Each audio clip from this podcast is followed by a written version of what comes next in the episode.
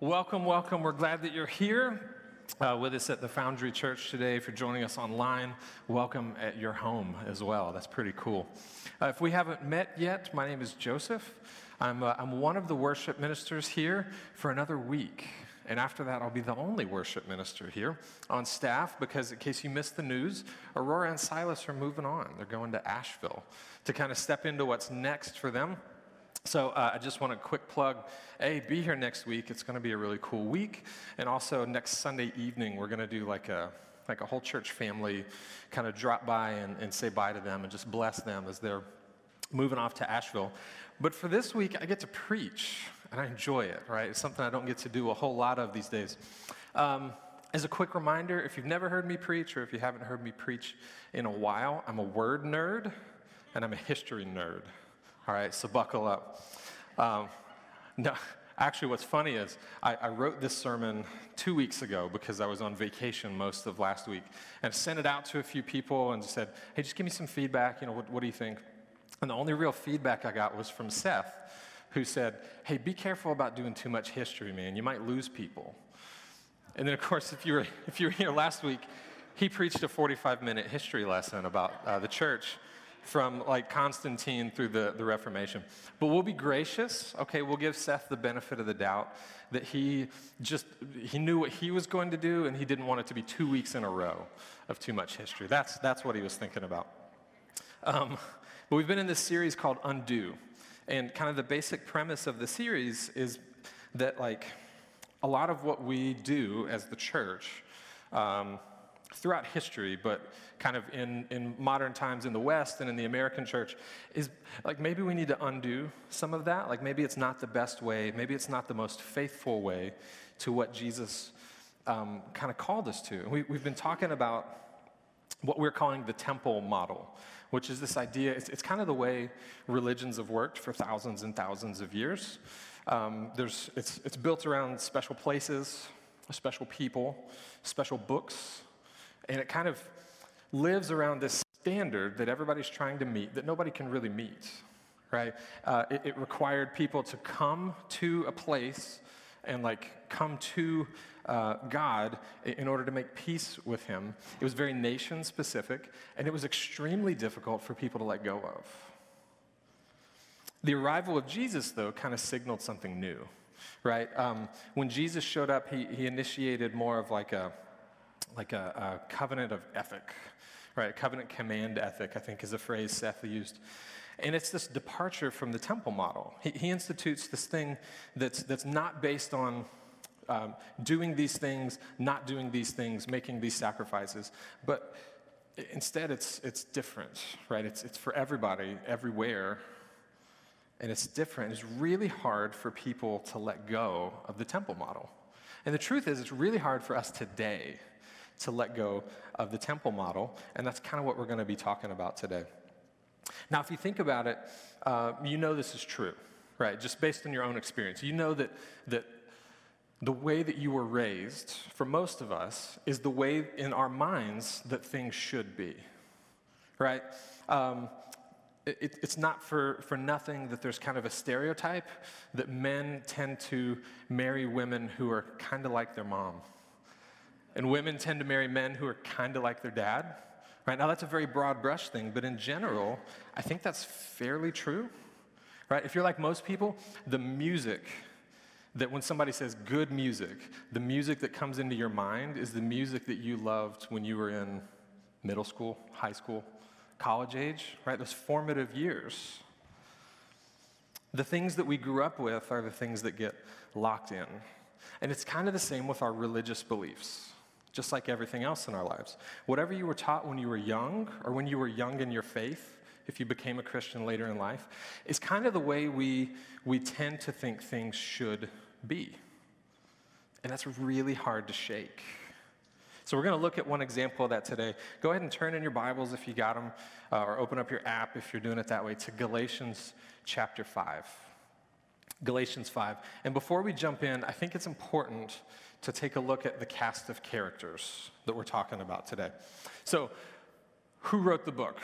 Starting with the Apostle Paul, right? You know Paul. uh, conversion on the road to Damascus. He's known as the apostle to the Gentiles. He took three major missionary journeys. Some people consider him to have taken a fourth, um, but the fourth one was actually when he was going to Rome to be tried and executed. So I don't know, maybe that counts. Um, he started lots of churches, he wrote lots of letters. In fact, about a third of the books in the New Testament are attributed to being written by Paul. He's an important person in the history of the church. He's writing to the Galatians. Um, there's a little bit of like scholarly debate over exactly who the Galatians were. If we can put that map up. Um, this is a map of like, this is Italy, obviously, and Greece. And this over here is uh, Asia Minor. It's what's like modern day Turkey. And right here in this middle area, it kind of goes up like this and then curves around like that was the Roman province of Galatia. But what confuses things is that smack in the middle of it, like this, was the kingdom of Galatia, which was separate, which is just really interesting to me because I'm a history nerd. Ultimately, file that under doesn't really matter, right? It doesn't really matter if it was the Roman province or the kingdom. The fact is that there's these four cities right in the middle if you, you, can see this up on the screen there. Paul visited Derbe, Lystra, Iconium, and Antioch on all three of his missionary journeys. So it's probably them, right? That's probably who he's writing to. Um, he's writing to the Galatians about the Judaizers, who were this group of people, they're like the Pharisees in that when we read about them now, we like to like villainize them a little bit, right? They're these bad people who did a wrong thing, and somebody wrote a book about it in the Bible.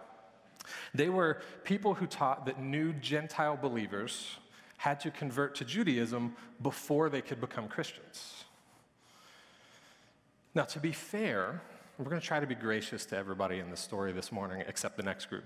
Um, to be fair to the Judaizers, it's not really completely out of left field, is it? This idea, right? The Messiah was this figure in the Jewish scriptures who was the Savior promised to the Jews.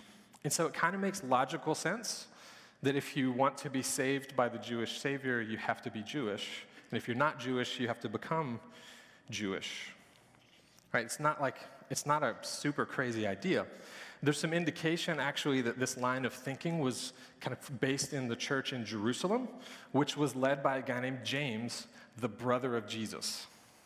Right, so not James, the brother of John, was one of the apostles, but James, the brother of Jesus. And I don't know about you, but if you're a new convert to Christianity and the brother of the Savior says this is what you have to do, maybe that carries some weight, right? Maybe that matters to you. But compounding all this was this fourth group, the Zealots and the Sicarii. I learned so much. I loved learning about the Sicarii. Super interesting. The Zealots you've probably heard of.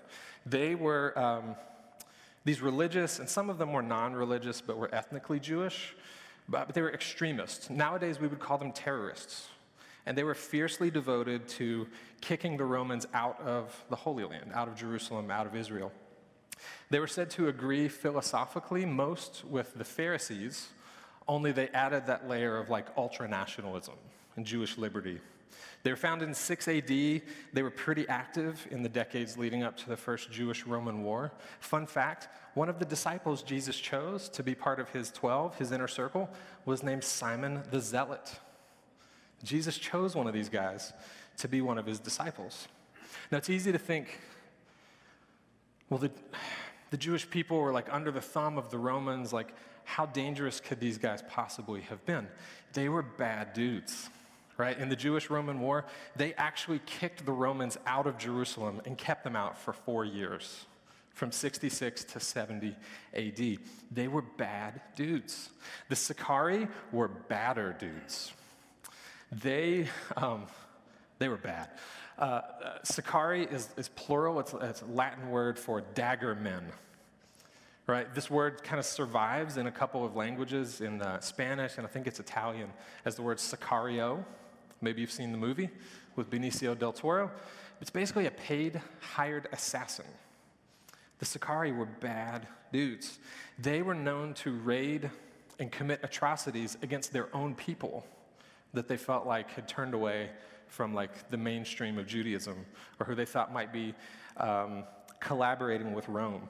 It's rumored, um, and it's written in some ancient sources, that they murdered their own high priest and tried to pin it on the Romans in an effort to make the Jewish people fight against the Romans. One account has them uh, shortly after uh, the, the zealots like beat the Romans out of Jerusalem. One account has the Sicarii destroying the city's food supply so that they could use starvation as a tactic to force their own people to fight and not to just sit back and like try to negotiate peace. So maybe the Judaizers weren't just mean spirited uh, elitists, right, who, who wanted to exclude people. Let's assume, let's be gracious, that they genuinely wanted Gentiles to be saved, but also genuinely thought that you had to be Jewish to be saved by the Messiah. And let's assume that at worst, they were in fear of their lives from these people.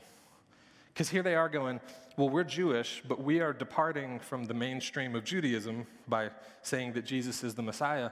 And now here's this group who is murdering people who are not part of the mainstream of Judaism. So you've got Paul, who spent some time in this area preaching the gospel, he's making disciples, he's starting churches. And any way you slice it, he has invested significant uh, mental, physical, spiritual, emotional capital in these people, teaching them about the gospel of grace and about salvation through faith alone. And now here come these Judaizers coming up from Jerusalem up to these churches in Galatia and teaching people that they have to convert to Judaism first in order to be saved he loses his mind. Which brings us to the word of the day apoplectic. Very fun word. Apoplectic. It's an adjective meaning overcome with anger, extremely indignant. Used in a sentence, Mark was apoplectic with rage at the decision. Used in another sentence, Paul was apoplectic with rage at how the Judaizers had come in behind him and undercut the message of grace that he had preached to the Galatians. So let's walk through this. Galatians 5, we'll start in verse 1. It is for freedom that Christ has set us free. Stand firm then, and do not let yourselves be burdened again by a yoke of slavery. Translation Paul is saying, Hey, morons, why do you think Jesus set us free? Do you think it's so that we could put ourselves back under the law? Do you think it's so we could indulge in sin and get back into that kind of slavery? No. He set us free so that we would be free. I like sassy Paul. It's our first note of the day if you're keeping notes with us. If your version of Christianity does not lead you to freedom, to greater freedom, you're doing it wrong. It's for freedom that Christ has set us free. He goes on in Galatians 5, uh, verse 2 Mark my words, I, Paul, tell you that if you let yourselves be circumcised, Christ will be of no value to you at all. Again, I declare to every man who lets himself be circumcised that he is obligated to obey the whole law. The unspoken thing Paul's saying here is who has ever kept the whole law? Who? What, what person has ever obeyed everything in the Torah. There's one, Jesus, but he had a small advantage in that he was also fully God while being fully human. We don't have that advantage. Right? He, he's cluing them into the fact that if they go down this road, if they start pursuing righteousness under the Torah, under the law, that they're just making the same mistakes that people have been making for thousands and thousands of years with regard to how we relate to God. He goes on in verse 4 You who are trying to be justified by the law have been alienated from Christ. You have fallen away from grace. This is an important sentence right here. For through the Spirit we eagerly await by faith the righteousness for which we hope. Right? This is a huge paradigm shift for temple thinking. In the temple model, you, you gain or earn righteousness by obeying the law right? You do the things you're supposed to do. You don't do the things you're not supposed to do. You make the right sacrifices. You, you observe all the right feasts. You do everything right. But right here, Paul's telling the Galatians that they're supposed to be waiting on righteousness to be given to them. Right? This is such a seismic shift. Righteousness is not something we achieve, it's something that's given to us by the grace of God. And he tells them that if they, if they put themselves under the law and thereby try to achieve this righteousness on their own, what they're actually doing is cutting themselves off from the only way they'll ever get the righteousness that they're trying to get. This is important. Paul is not anti circumcision, he's not anti Jewish, right? Not at all. Because if you remember, Paul was both of those things. Uh, in fact, here's what Paul says about himself. This is in Philippians 3 4 through 6. He says, if, if someone else thinks they have reasons to put confidence in the flesh, I have more. Circumcised on the eighth day of the people of Israel, of the tribe of Benjamin, a Hebrew among Hebrews. In regard to the law, I was a Pharisee. As for zeal, I persecuted the church. As for righteousness based on the law, I was faultless. Right? Paul lived in this. He spent the early part of his life before his conversion zealously pursuing righteousness under the law, defending the faith by persecuting the people who were departing from it, who were believing Jesus. His job was literally to round up Jesus followers and pack them off to Jerusalem so that they could be tried and executed. He writes in one of his letters in the New Testament that every city he went to, he went to the synagogue first. And it was only after he had made everybody there mad enough to want to kill him and run him out of town that he preached to the Gentiles. What I'm trying to say is, Paul was Jewish born, he was Jewish raised, he was professionally Jewish before his conversion, and he never stopped being culturally Jewish. He's not anti circumcision, he's not anti Jewish, but here's what he says next For in Christ Jesus, neither circumcision, i.e., being Jewish, nor uncircumcision, i.e., being not Jewish, has any value. He says it doesn't matter if you're Jewish or not Jewish. The only thing that counts is faith expressing itself through love. So he's like, Oh, you're super Jewish. Nice to meet you. How's your faith expressing itself through love? Because that's what matters. Oh, hey, you're extra Gentile. Pleased to meet you. How are you loving the people in your life? How are you stewarding creation? This is your second note if you're keeping up at home. The only thing that counts is faith expressing itself through love. Y'all, maybe this is some of the reason why a lot of people resist the church. Right? Maybe this is some people, uh, the reason why some people resist the gospel or resist us. Maybe it's because we have resisted this. Maybe it's because we have resisted this idea. Maybe it's because we're still clinging to some temple thinking that says, well, sure, grace is good, love is good, faith is important, but what we really need to do is make sure people know that they're sinners.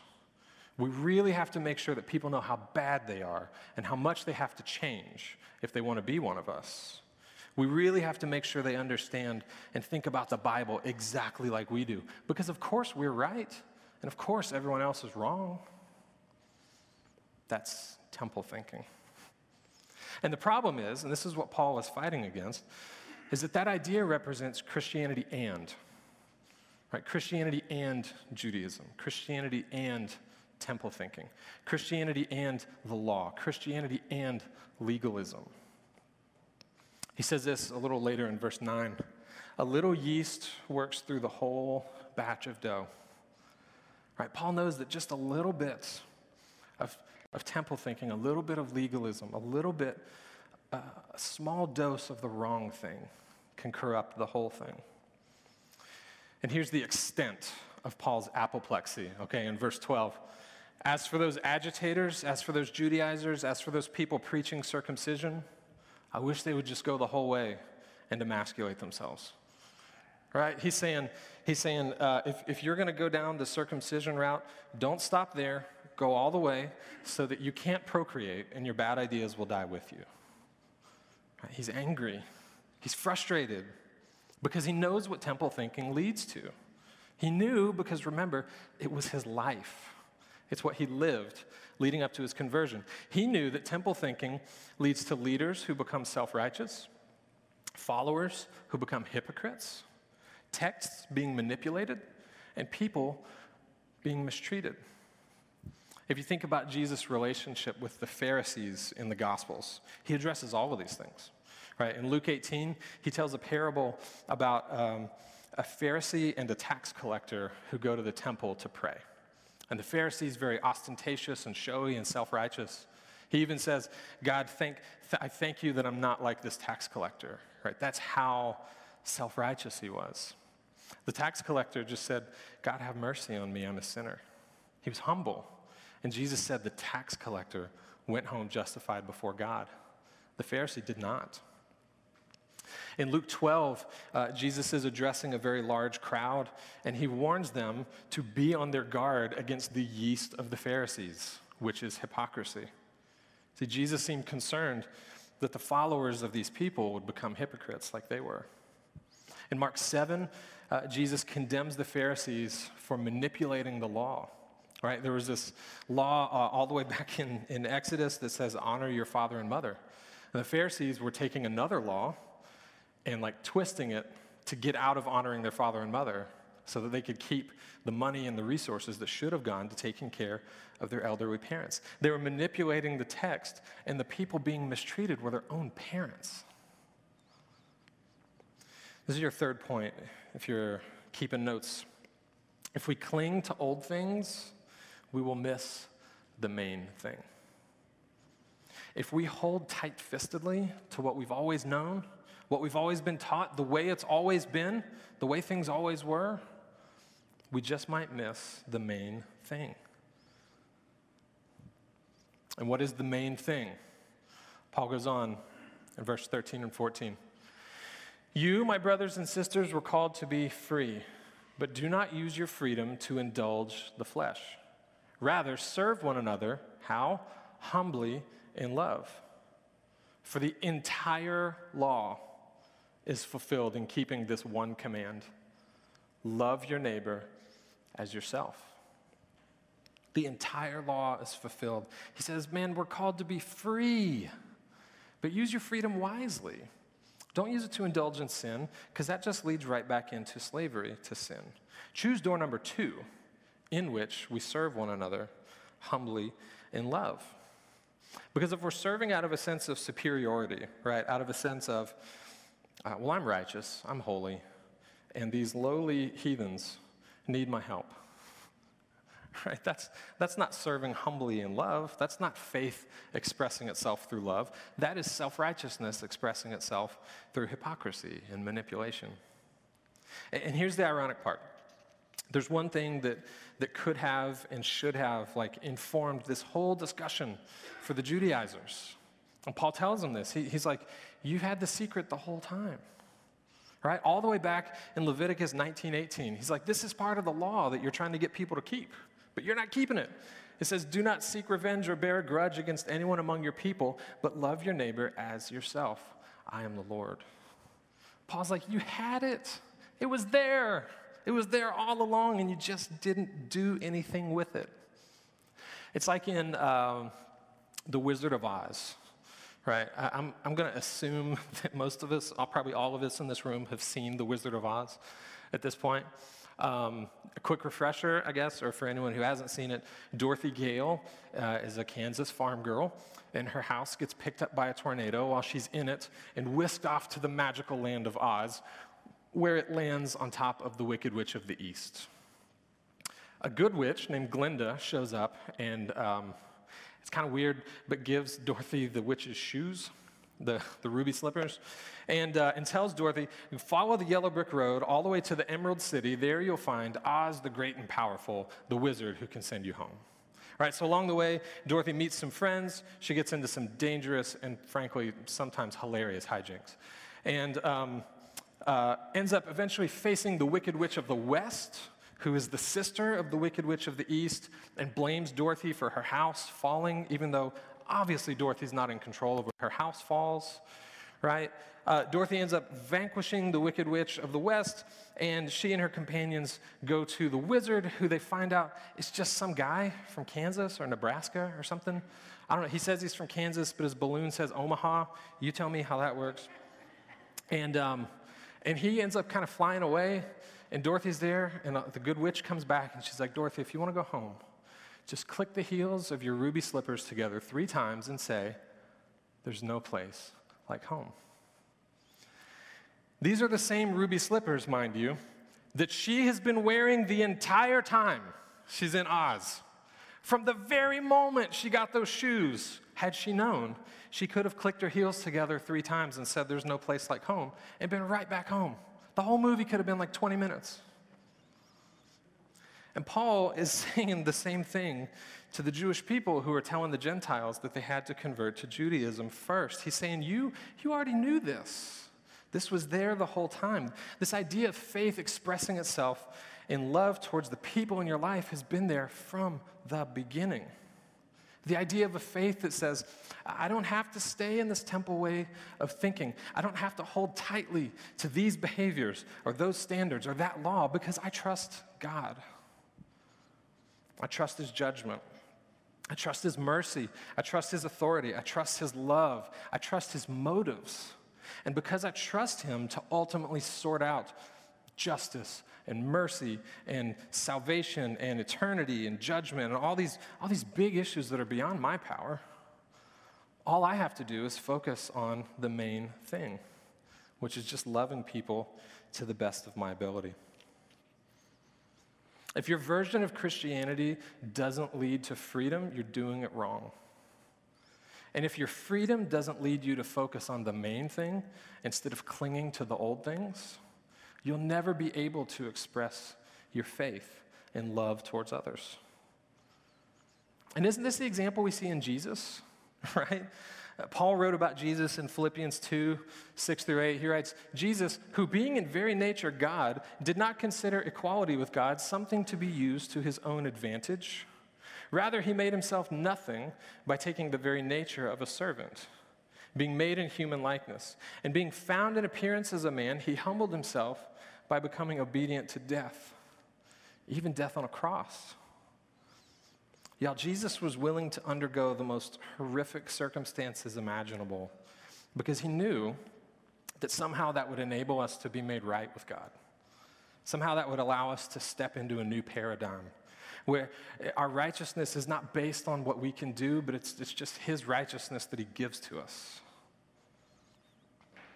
It's a new paradigm that frees us from the burden of the old temple way of thinking and allows us to breathe the free air of a life spent loving others selflessly. And when we understand this, when we get this right, we'll see people differently, right? We'll, we'll pray differently. We'll see sin differently. We'll treat people better.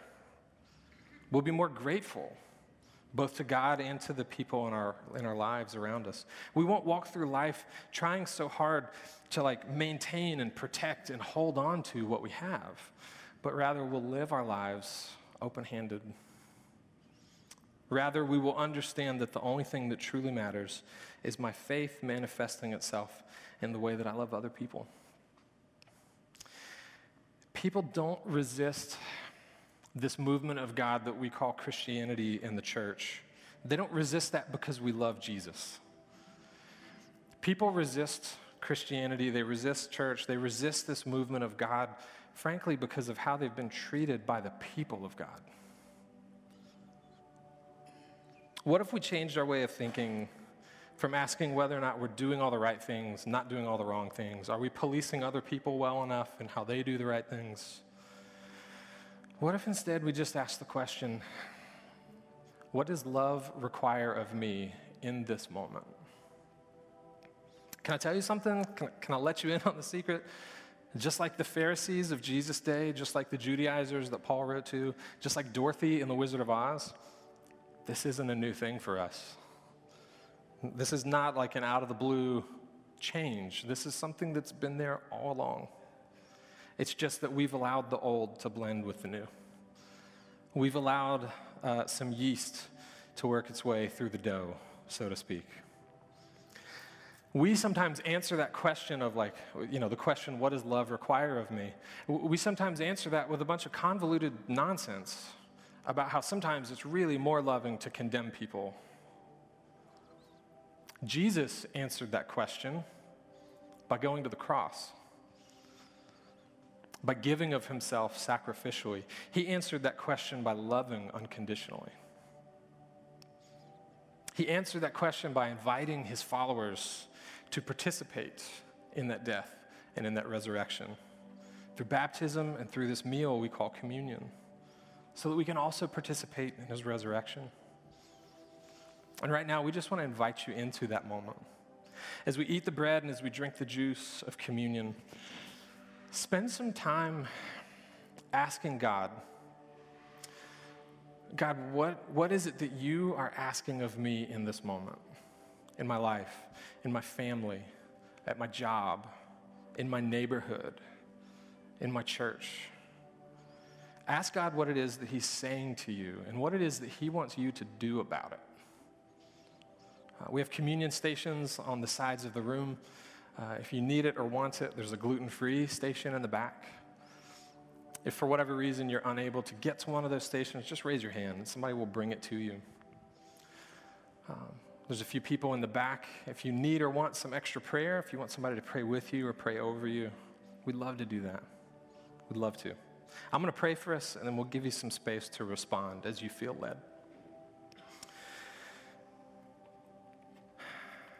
Father, we thank you so, so, so, so much. That our righteousness does not have to be based on anything that we can do because we know that we can never do it. We thank you that through Jesus, you are inviting us into a new way of relating to you that's based on His goodness, His power, His mercy, His love.